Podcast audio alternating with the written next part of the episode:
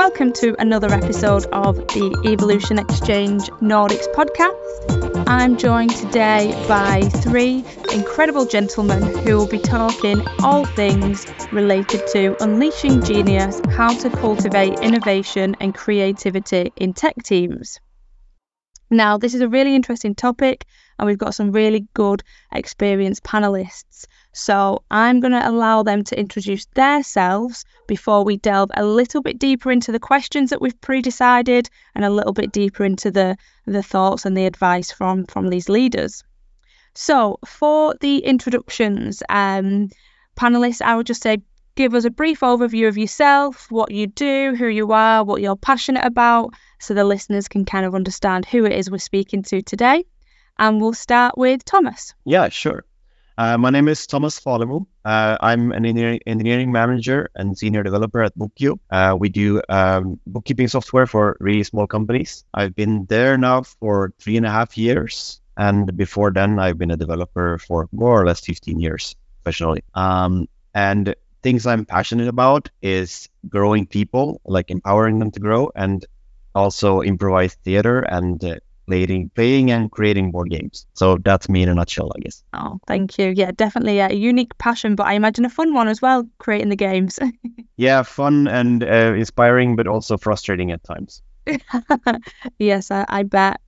Uh, brilliant. Thank you for that, Tomas. And Johan will come over to you now. Uh, thank you. Uh, my name is uh, Johan Olofsson. I'm engineering manager and product owner at uh, Bonita, uh, which I've been that for a couple of years. And prior to that, I have somewhere around 13, 14 years of uh, developer experience, mostly in smaller product companies here in the Gothenburg region.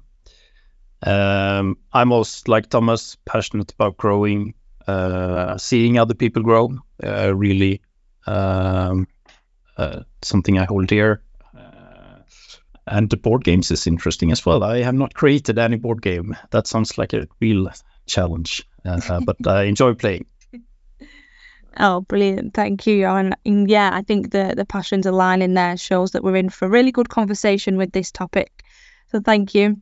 And last but not least, Paul, will come over to you. Sure, super, Sophie. Um, this is my second time round, so I'm really excited to be back. Um, so if you don't remember, my name's Paul Leslie. Um, I'm the software development manager here in Gothenburg in Sweden, and software and technology has enabled me to really travel the world. So I started off life. Um, I worked for about ten years in in Scotland as a, as a software engineer. Um, moved to the Gulf state of Qatar, um, where I was more of a tech lead. Um, and from there, I moved to um, New Zealand, um, where I led a team of software engineers as, as their manager. Um, during the last year, I moved here to Sweden, uh, which is why I find myself in Gothenburg. Um, and I'll be moving on from this opportunity in, in the near future um, back to the UK. So I guess you asked about passions. My passions very much align with, with Tomas and Johan. building teams and seeing them succeed is, is really what, what gives me fuel. So obviously in a creative and innovative context, which is, is why I'm really excited for this conversation. So thank you. Oh, thanks, Paul. And no, definitely uh, some good experience, good travelled experience there. So I imagine a lot to bring to the conversation. And um, I think all three participants today have definitely got um, differences in terms of the way you've done things, what your take on the topic of how to go to cultivate innovative and creativity in tech teams. Hi everyone, this is Chris Bennett here, a Nordics Managing Director here at Evolution. We're committed to doing recruitment in a different way that adds value to both our clients and candidates by providing you with amazing speakers and leading edge discussions on what's going on in the tech scene at the moment. There are three reasons why you should contact me if you would like to speak on a future podcast, if you are interested in hiring awesome tech data, product, or gaming freelancers for your business, or if you are looking for an exciting new organization to work with, please get in touch. Thank you so much for listening, and I really hope to hear from you soon. Please enjoy the rest of the podcast. So, I think we should just get straight into it in terms of um, discussing this topic. So, I will kind of work around the room and ask each of you the question that we pre decided before this recording. Um, let us know a bit more context on your reasons behind it, and each of you will have the kind of opportunity to discuss it more, give your take on the situation. Um, feel free for anyone listening, if you do have any kind of feedback, I always say at the beginning of the podcast, please feel free to reach out. We hope you enjoyed this conversation and you take at least something away from it. So let's start with your question, Paul, which was what are the practical initiatives technology leaders can take to actually foster a culture of innovation and creativity? Definitely. Uh, I think that was a great lead, uh, Sophie. Um, what really attracted me to this topic was I guess, the practical nature of of the question or or the topic. And I think there was a, a question kind of implied in in the in the uh, the subject. Um, so I really wanted to get down to the nuts and bolts of of the uh, of the topic, and really wanted to hear from Tomas and Johan what, what they thought were the um, the practical elements or practical ingredients that that make up an innovative and creative team. So I'm really interested to hear from the group what what you think um, constitutes a innovative and creative team. Does anyone want to uh, put their hand up to to kick us off? I can start off. Um, so I think uh, what makes like what makes makes or breaks any kind of creative creativity in a team is the feeling that you're allowed to fail, that your mistakes are allowed and encouraged, and you're like the the idea is that you try out new things, and the idea behind trying out new things is that most of the time they won't work. And if you don't have that culture, then you also don't have anyone daring to do that, or very few. Some people will dare to do it anyway because they're just daredevils. They're the same kind of people who would jump an ravine on a motorbike. but but to, in order for the rest of us to dare to try things, we need to feel that it's allowed. So I guess Tomas, um, in your experience, how where where does the rubber hit the road, right? So I think you're absolutely spot on, right? Having that culture where you're allowed to fail is is important, but that takes time and effort to build. Um, yep. I'm curious to hear about your experience how that um, how that works in real life. No, it, it definitely takes time, and it's a cultural thing that needs to go through not only one team; it needs to go through all your teams, and also more importantly, probably leadership levels. Um, because if leaders don't dare to show that they have failed, and tried things that they weren't sure would work, then no one below them will feel like it's actually okay. Everyone says it's okay, but is it really? Because no one above shows it seems to be showing it, right? Yep. So definitely. Uh, I think what you can do and what we have done internally is like actually sharing those stories of when you have done something really stupid or something that tried something daring, uh, and it, it led to a failure, and you can talk about it afterwards and what learnings you've taken from it as a part of of like retelling stories and like we're having more senior people do that to the more junior and so on. Um, I feel you, that's more. I'm curious.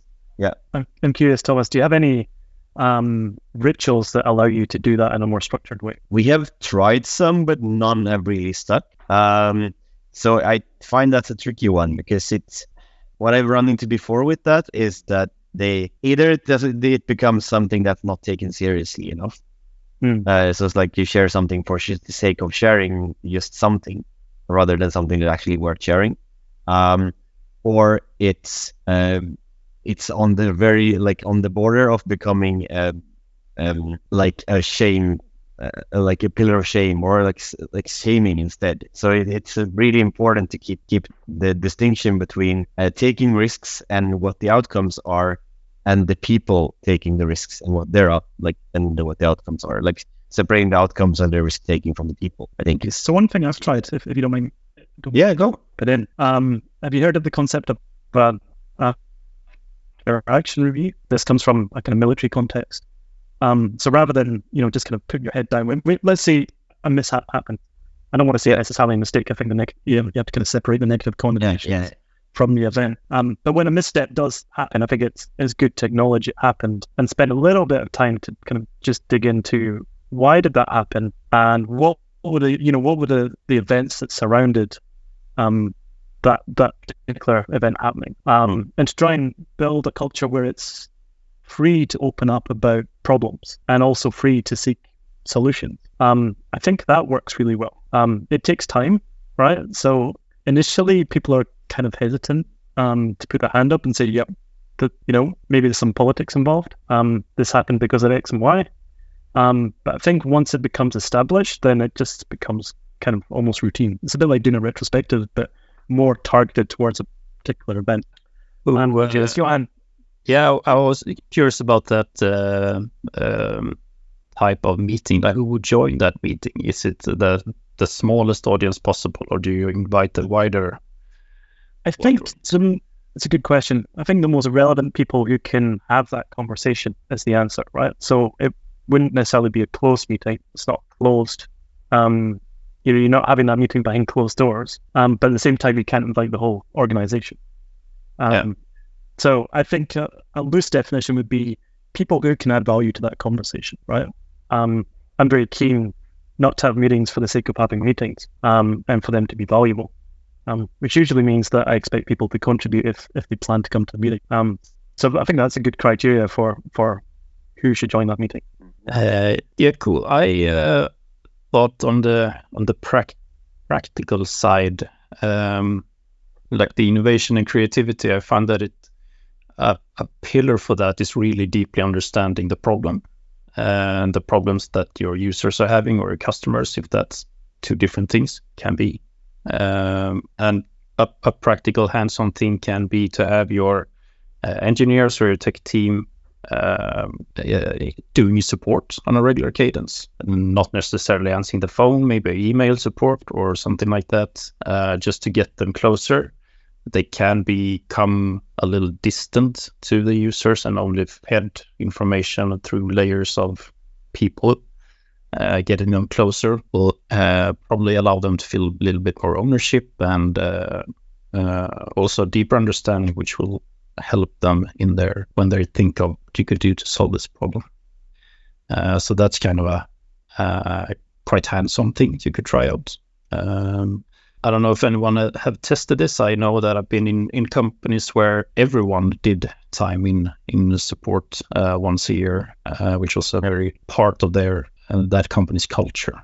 Um, I had uh, team members uh, like we've made it part of their development plan uh, as a part of, of making domain uh, like better better know domain and better know get that cooperation with support. Uh, but that's been on individuals and not uh, like everyone does it. Um, uh, we've also had the fortunate uh, circumstance of having uh, someone move from support to being a developer, which brings a very interesting perspective to uh, the whole team. Yep, definitely. Yeah, inherent very strong user focus is the summary. I think. Yep. I don't think we've had the situation where a developer, so where, where someone has come from support being a developer, but I think a really good path is coming from support into perhaps testing or some level of product ownership because they have that inherent knowledge of how the product works. Um, I just want to kind of go back to one point that Tomas made, maybe just add an extra layer on top. Um, I think one of the really important things when it comes to innovation and creativity is um, really having the time, right? I think that's one of the the biggest tensions that we have in development is where you spend your time. Do you focus on the product and, and developing, you know, something that goes to market? How much time would you spend on, say, reducing your technical debt, your maintenance burden, um, and investing in, in the in the um, in the product or the platform, should I say? Um, so one of the things that I think we've done really well at Navico is to make it part of make innovation sorry make innovation part of the drumbeat of the organization right so on a regular cadence um let's say if we work on a quarterly basis um, of six sprints then the final sprint would be guaranteed time for innovation um i think just having that regular cadence where you do have the time and space to be able to invest in your uh, platform is, is really important. Having that support from senior leadership as well, I think is is vitally important. Um, I don't know if we're ready to change gears, but I don't know if that's something um, that you're willing to maybe provide a perspective on. It sounds uh, a bit similar, although maybe in a more condensed way that to uh, um, the hackathons or when you have Fridays or Friday afternoons for, for innovation, but uh, doing it in a more condensed way. If you're doing it over sprint, uh, when the whole sprint is dedicated, uh, so that sounds very interesting. Uh, I would say. Uh, would does that run over the whole company or the tech part? Yeah. So that's across all of R&D. Um, so everyone in the organization knows, um, you know, this is sprint six. the whole organization is working on innovation. Um, we tend to fold in two hackathons a year into that time as well, um, which are obviously you know maybe two day focused um, periods of innovation. Mm. Yeah. Um, but I think you do. I think developers appreciate having a little bit of a, a mental break from you know the kind of day job. Um, I worked, I guess, in our, our previous organization where we had more of a kind of feature factory kind of outlook, right? Where the mo- the most important thing was to pump out features. Right. Um, and you knew back to back that features were scheduled. Um, so just being able to have, have a little bit of a mental break and to be able to kind of breathe new life into your development is, I think, it's really important. Yeah, yeah. We tried out what we called cooldown sprints um, before, uh, where where that was not necessarily on a regular cadence, or at least not the same cadence for all teams. It was more on the yes, now this team needs a cooldown sprint, and a cooldown sprint could be about picking up everything, anything that they would have wanted to do, be doing for quite some time, or uh, just exploring new things, or yeah, any of that. Um, re- quite recently, or like uh, I guess it's half a year or so ago, we changed uh, modes for, across company to have what you mentioned, Johan, in like half an half a day a week, which is uh, for personal development and exploration and experiments. Uh, and we've been running that now for yeah about six months or so, and seems to be going okay. Uh, it's it's always hard to judge. People seem to be happy with it, but uh, is it better or worse than the other way of doing it? Don't know.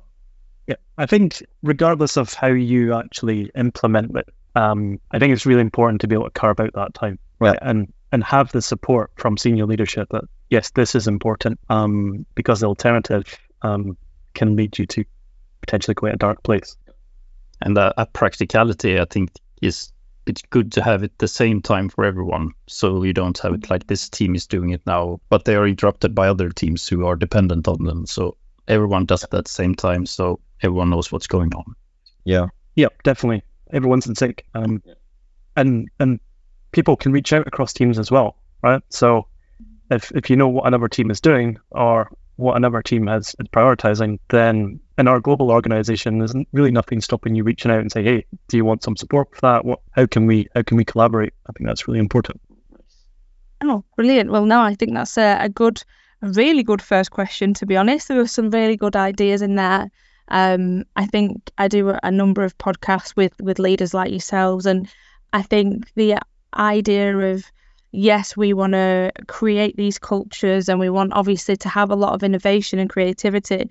It can just be a lot of words. So I think to, to highlight some of the actual practical stuff, 100% relevant and I think really, really useful to most organizations. I don't think it's kind of like uh, specific as well. So, yeah, thank you all for your inputs on that one. Really good question, Paul. Thanks. It was good. Good chat. Yeah, really nice. So, Tomas, we'll come to you for your question. Um, slightly different, but again, something that you hear quite a lot. And I, I imagine managers, leaders have this kind of deliberation in the head a lot of how do you handle the inherent conflict in ship fast and learn versus feeling proud of what you deliver?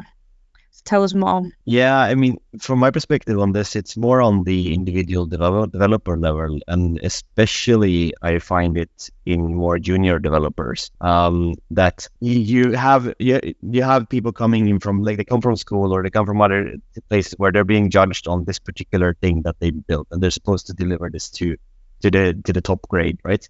Um, and he, here, so then that feeds into this in work situation where they don't want to release on anything unless they feel like it's properly done. Um, when by done it means that it's polished to pixel perfection, it's capable of dealing with every hypothetical use case, and like before then we don't release anything.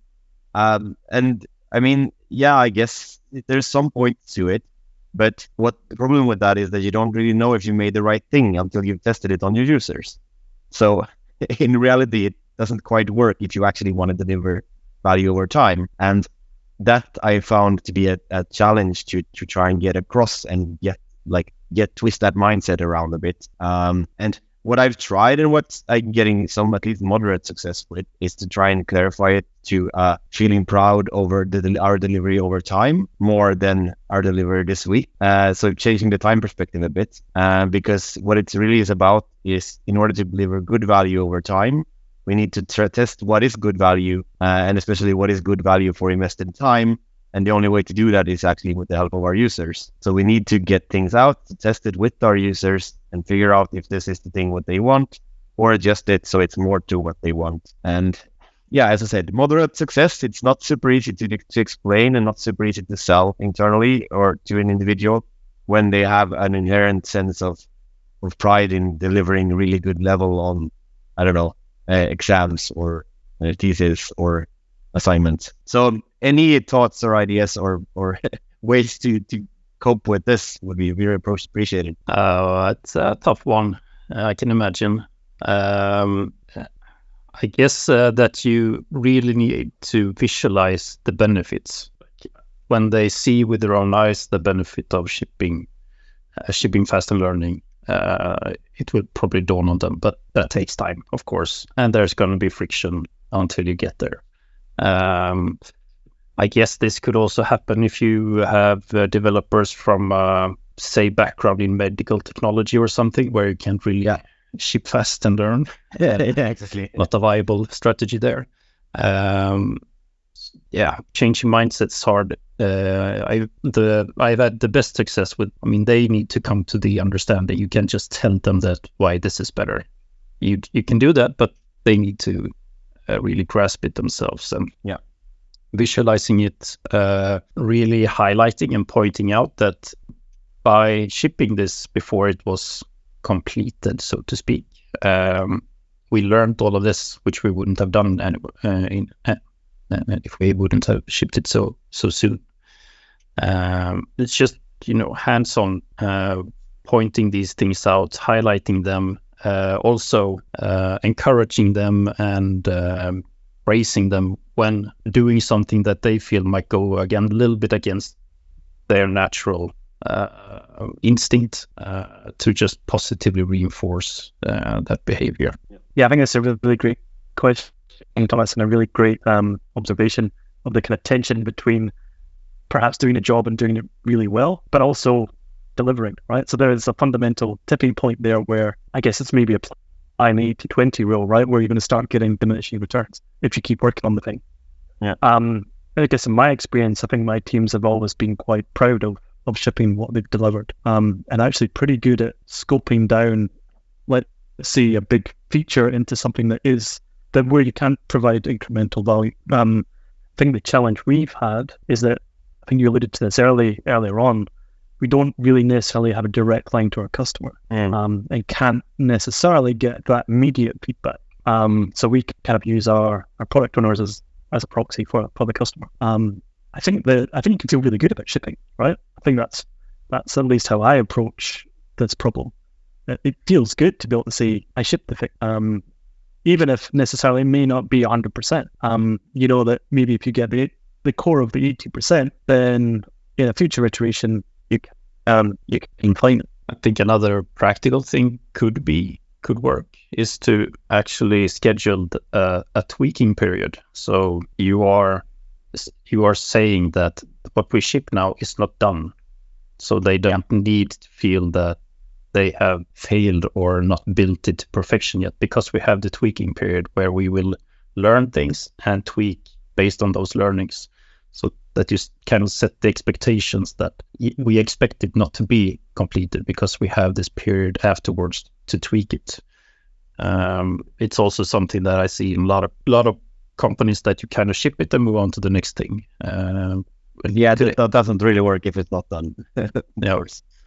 Uh, so it could help with uh, that as well. Yeah, I think that's a, a, good point relative to innovation as well, right? Is um, making sure that it, it does become an evolution, but also that you empower your teams to be able to have that conversation, right? So the teams are saying, you know, actually, we think this is not done. Um, we want to keep working on this. We think this is important, and you support your team in that decision that they are making the right call.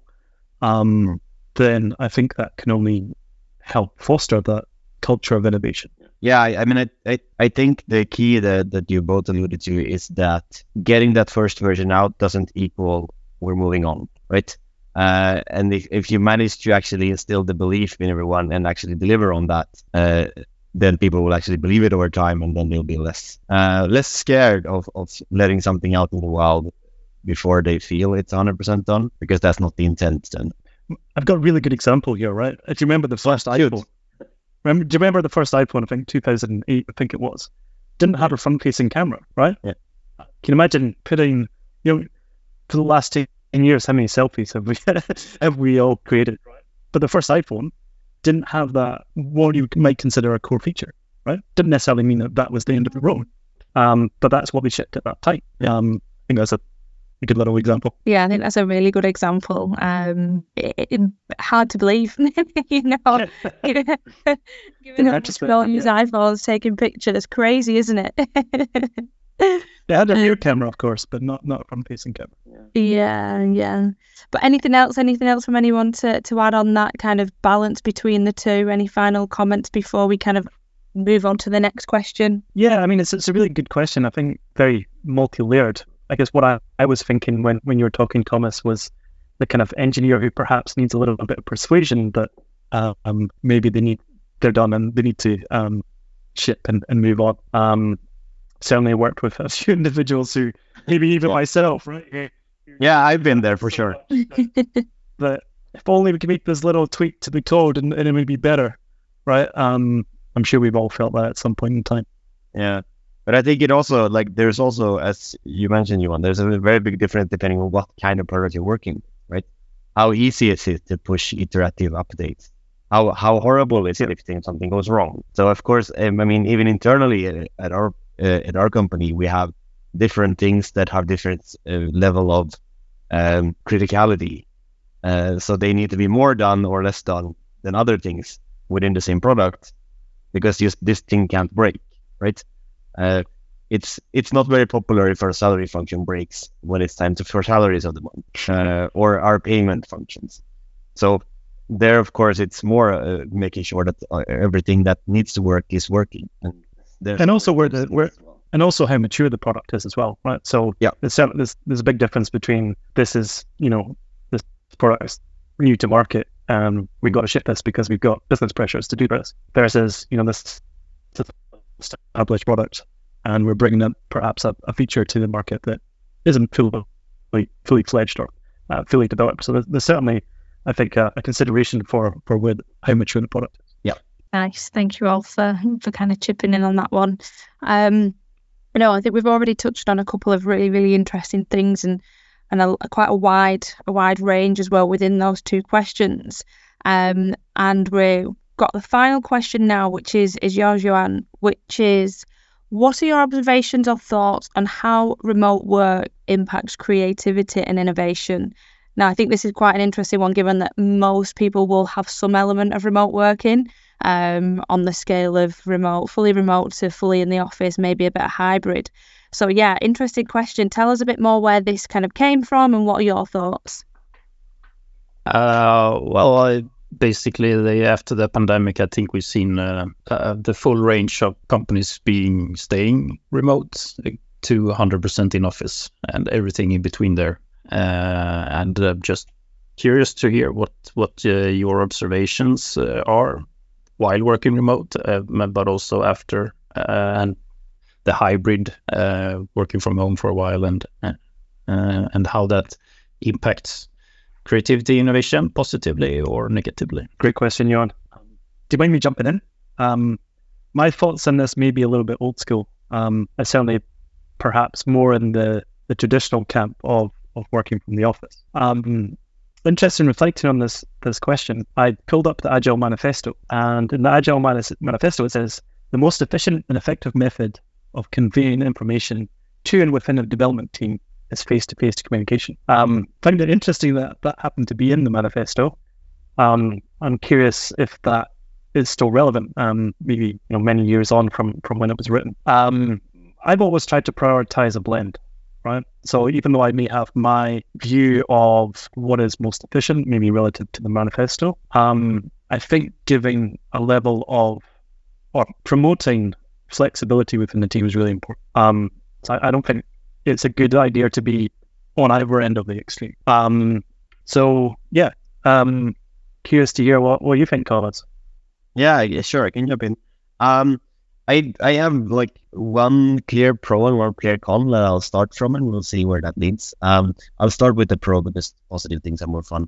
Um, I find that like one big upside of of more remote work or more uh, flexible uh, kind of working setups is that there's a lower threshold to take a break and go for a walk or do something else for a bit and let the current challenge you have eh, sit in the back of your head for a while. And when you come back it's solved um, which is it's still doable in office but it might be a higher threshold harder to do. So uh, i think that's a, clear upside of things uh, of being uh, in more hybrid or more remote. Um, moving over to what i don't find works as well is i think what what's missing in a full a full remote or mostly hybrid setup is the spontaneous cross team or cross function talks, uh, whereas you run across each other by the coffee machine or uh, by the fridge or I don't know, uh, and you st- like someone brings up, oh, I'm working on this thing, it's so annoying, or or I had this idea about this thing by the way for your team, and that just gets handed over. You talk about it for five minutes, and and that might lead to something bigger or something new and something more truly creative. Whereas it's those quite it's quite easy to get stuck in these iterative iterative improvements when you're just like here's your team working together. It's those spontaneous water cooler conversations that are hard to replicate in a remote environment. I think. Um, yeah, I've tried very I, I would find anything that works so far. Yeah, I mean, my experience during COVID was that I think you have to be very intentional about trying to recreate those experiences. Um, so I'm sure that's very similar to many different organizations. One of the things that we did at the peak of, of the pandemic was that um, we built in time into everyone's schedule to say, here, you know, there is time in your diary for everyone to get together without really having, you know, without the need or the pressure to have a work conversation. Um, this is time for us just to get together and and make sure that we, we stay connected. Right?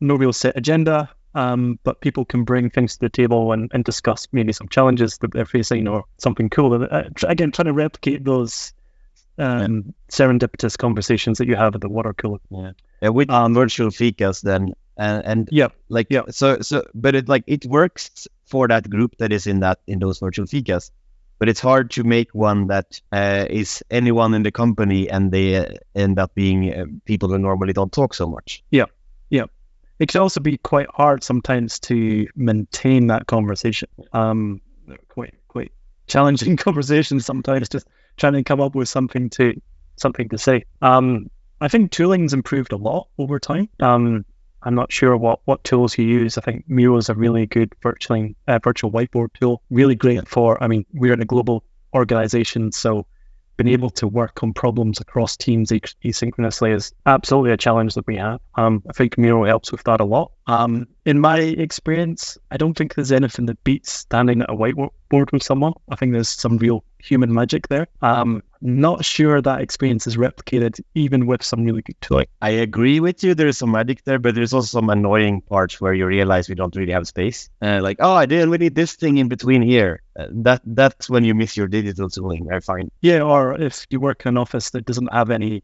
any walls, as as I did in New Zealand, then it's all glass. And yeah. where to I put this whiteboard. uh, you paint on the glass. Yeah.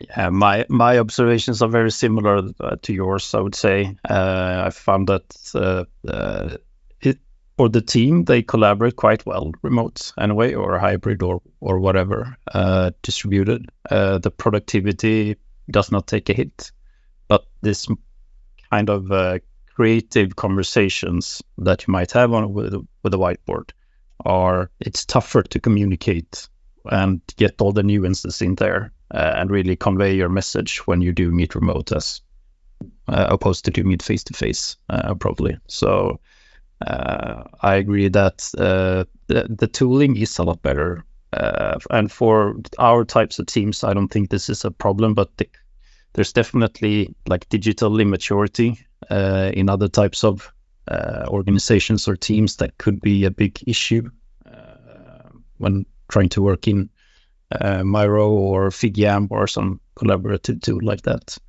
It takes a while to get used to uh, just how to organize stuff. Yeah, one problem that we're really keen to solve is that nature of asynchronous work, right? So there is no time zone where all our teams can get together in one room, or certainly not a, time zone that is comfortable for everyone. Um, so we've spent quite a lot of time thinking about what tools could we invest in, what processes could we kind of um, highlight that could help us work more efficiently, more in a asynchronous fashion. Um, I know some organizations have been built fully remote from the start. Um, that's I found that really interesting. I'd really love to be a fly on the wall in one of these organizations to figure out how how they get things done. Uh, I think it's a really good problem. Yeah, I guess a lot of the meetings, and especially the ones that are more creative, you can break down them down into like shorter segments. Uh, like if you have an individual brainstorming segment, small group brainstorming segment, and like moving in that direction. And uh, I guess if you want to do that asynchronously, you could do those like small sessions asynchronously and sync up the data in between. So basically, your two hour or three hour, or four hour, four hour meeting becomes a set of maybe 10 asynchronous short sessions uh, where everyone does their stuff and puts it in the common tooling. I haven't tried that, but I, I mean, it should it should work in a, in a good way, I think. Yeah, the only problem I see with that is it does kind of has a tendency to stretch out the timeline, right? So, um, particularly when it comes to kind of idea uh, generation and kind of pushing forward with ideas, right? I think mm. you would want that to be relatively fast um, so that the best ideas kind of filter up to the top. Yeah, yeah. yeah. Depends on how how long, how kind of schedule situation you have to get it, get everyone into the normal fashion. But I mean that could also be two weeks out before you have a slot. Yeah, yeah. Sorry, Johan. No, I was just going to say on the other end, uh, finding 10 slots in your own calendar can be challenging sometimes. yeah, but if it's like 15 minutes a time and you and you can do them whenever you choose, that is doable, right? Yeah. If it has to be with someone else's calendar synced, then you're in trouble. So I'm curious, and was probably too much. Johan, um, I'm a little bit curious how this relates to your experience in your organization. Why, why this question? Uh, now we have always had uh, a mix of people here in Gothenburg and uh, also remote. Uh, so we we were kind of hybrid even before the pandemic. Uh, so nothing has really changed uh, that much, uh, except that obviously during the pandemic everyone was remote. Now there's uh, uh, we'd like to, people to be three, three times a day, uh, three times a day, three times a week in the in the office. and innovation and creativity is one of the major factors behind that because we see that uh, it improves uh, basically when people meet, when you can get together, and especially this cross department collaboration uh, is much easier in the office than on Slack or Teams or, or whatever. It just doesn't happen when you sit at home uh, in the same way. So that's kind of where, where this question came from. I wanted to hear more about your your thoughts and what you have observed.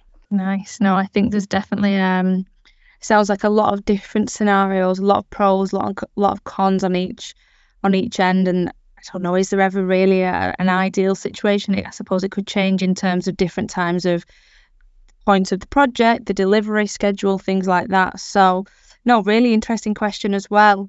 Um, is there anything else anybody wants to ask? So we have got a little bit of time. Um, obviously, we mentioned kind of the practicality of how to have a culture of innovation and creativity how do you deal with the conflict of kind of getting things out fast and learn from it or kind of feeling really proud of what you've delivered because you spent more time? And then obviously the the last question there with remote working the impacts how that has an effect. Is there anything else that anyone would like to add on on the overall topic of how to create a culture of innovation and creativity? No. Yes yeah no. one thing maybe and i think that's like that culture it goes outside the individual teams, and it goes on uh, making sure you find people who are who are open to that kind of culture, even already when hiring. I think uh, is a key thing. Making sure you have a cultural fit in the sense that you mm. want to be in an environment where where these things are that's part of the culture and it's, it's part of how we work um, because as we talked about uh, also before it's like it's very different companies different different ways of doing things because of uh, constraints on their industry or similar. So making sure we find the right people for for our companies. Yeah, I imagine that really makes a difference because in terms of being a leader, trying to foster this culture when you've got a team that are fully on board with it is very different to if you've even got one or two people that are kind of resistant towards it as well. I can definitely see how that could be a, a challenge. Yeah. And I think you're, you're absolutely right, Tomas. Um, hopefully, you're all, I guess, good hiring and, and have established those practices. Um, that's certainly something. But I, I, I guess, I guess, Nicholas, how do you maybe going back to storytelling, right? What does innovation mean for your organization? And that's really the, I guess, the story at hiring that would be your role to be able, you know, give that, tell that story, bring that candidate on that journey with you, um, to make sure that they they have the, I guess, the the alignment that they need to be able to make an informed decision as to whether it's appropriate to join that organization or not. Um, innovation can mean different things to different organizations. Yeah, yeah. The word, the word, the words. We are innovative yeah. it's not the same for every listener. Yeah, I mean, it's, it's, it's not unusual to see kind of innovation as part of a company's values, right? Okay, that's very generic. What does that mean? What what does it mean to be innovative in this organization? Um, hopefully, you're having that conversation at interview stage. Yeah. yeah, definitely. I think that sounds like something that could be easily missed, you know, because when you kind of think of, uh, I work with a lot of different hiring managers um, only on freelancer roles, of course, it's slightly different, um, but I mean, still plays a part if you've got a team with freelancers. Um, and sometimes we we hear feedback of, I get what my what my role is and what I'm supposed to do, but I want to know more about the company overall. I want to know more about the culture. I want to know more about how what their values are. So I do think another great tip in terms of anybody in a hiring position definitely give us much kind of uh, information on what innovation, creativity, and, and culture kind of means overall. Yep, and really sell that you know, picture, right? This is what innovation means to us, um, and these are the pra- and going back to the practicalities, right? this is how these are the practical steps that we take to foster that innovation. Yeah, yeah nice, if, nice. If you can't give them, then you probably need to sort that out for. or probably tells you something. yeah. Yeah, yeah, that's the first place to look. No, but really nice kind of full 360 there. Um, I mean, before we end the podcast, I just definitely want to say thank you to all of our guests who have joined us to give their thoughts and share their opinions. Um, I think just listening as a listener who's listening live, um, there's been quite a lot of different things that I imagine people in similar positions, maybe in more junior, even maybe in more senior positions than than yourselves, will kind of take away because it's things that affect company wide, and it's something that I imagine anybody who's part of a, a tech organization will be able to take something from. So, yeah, thank you, Paul, Johan, Tomas. Really enjoyed the conversation and thank you for your input. And obviously, thank you to our listeners. Like I said at the beginning, if anybody has any feedback, any questions, feel free to reach out to me. I can pass on on the details of Paul, Johan, Tomas if there's any specific questions. And yeah, thank you all for listening.